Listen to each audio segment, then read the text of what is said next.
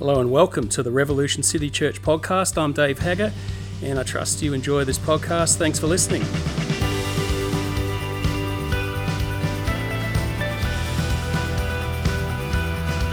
I'm not ashamed of the gospel because it is the power of God for the salvation of everyone who believes, first to the Jew, then for the Gentile.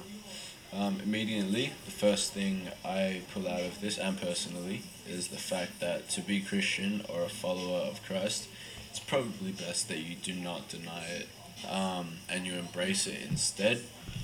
Because certain instances, you know, you might be required to uh, give a word of knowledge to another person or a peer, and to be able to do this, you obviously cannot be ashamed or you can't show you, you can feel embarrassment, but you know, to fulfill God's prompt and what He's telling you to do, you you know you can't deny it. You have to be in it the whole way. You have to be able to talk to the person. You can't be ashamed to do what God's asking you to do. Alright, so how and why do we feel ashamed at certain times? Um, Jesus was not like this, you know. He didn't feel ashamed in any way, shape, or form. He was the perfect being, no trace of lies, no trace of sin. He wasn't embarrassed to, you know, share the gospel with those around him, no matter if he ran the risk of his whole life. Yeah. Um, but you know, why would he? He was he was the son of the most powerful being in the universe. I know I wouldn't be ashamed if that was if I was in his shoes. But still, either way, he went around preaching God's word with no sign of remorse, regret, or, you know, again, being ashamed or embarrassed to do so. Now, the reason why he was so ready and willing to preach the word, even where he ran risk of his character and life, was because it was the gospel of Christ he preached. It was as simple as that.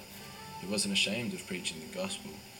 Um, this supposes that some were, though Jesus was not ashamed of the gospel, as all such are who hide and conceal it, who have the abilities to preach it but don't, um, those who use ambiguous words of doubtful signification to cover themselves, those who blend the gospel with their own inventions and seek to please men and live under popular applause.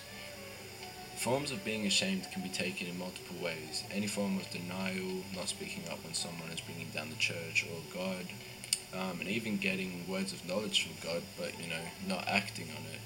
Every follower of Christ has done this at least once, you know, whether it's intentional or non-intentional. Um, so I personally know of an individual, a follower of God, who a long time ago was prompted by God to give a word of knowledge to a lady they knew um, a peer, you know, a work colleague. But due to pure embarrassment, they didn't act on this prompt that God had given to them, which you know, for me, I can I can totally understand personally. Like, embarrassment. I've I've been in that situation. I'm not gonna lie. I've you know, I've kind of turned down the prompt and not not acted on it. But you know, because this individual didn't act on the prompt that God gave them, uh, the lady wasn't able to learn and understand more about God and, you know, kind of, in a sense, build a relationship with Him. Um, the next day, unfortunately, the lady ended up getting into a motorcycle accident and passing away. It's at these times of prompt when we must not feel embarrassed or ashamed to talk about some to talk to someone about Christ because we as humans we'll never know what could happen. Only God knows what would happen, and you know this is one of the main reasons why He gives us these prompts and words of knowledge, so that we can act on it and bring people towards you know towards the light, towards God. Okay, what is the power of God for the salvation? Um, not essentially, but declaratively, as the power of God is seen in making men ministers of it, it is the power of God organically or instrumentally, as it is a means made use of by God in quickening dead sinners, enlightening blind eyes, softening hard hearts, and making enemies friends. And to add to the manner in which this is done, it's all done through uh, love and not force.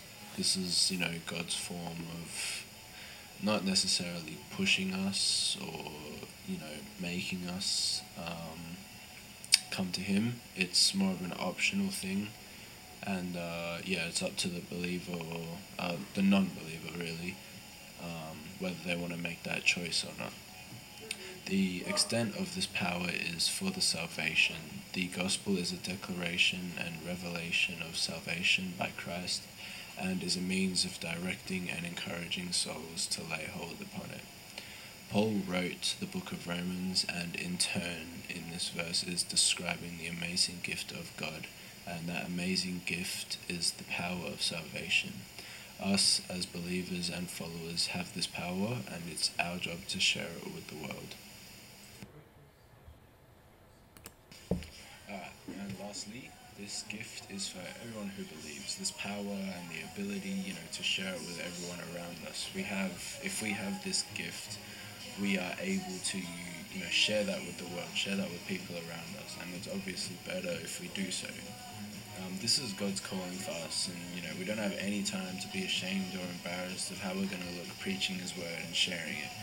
Faith is believing without seeing. If we have that, you know, that extent of faith, we can hear what God is telling us. We have the ability to get prompts and words of knowledge from Him.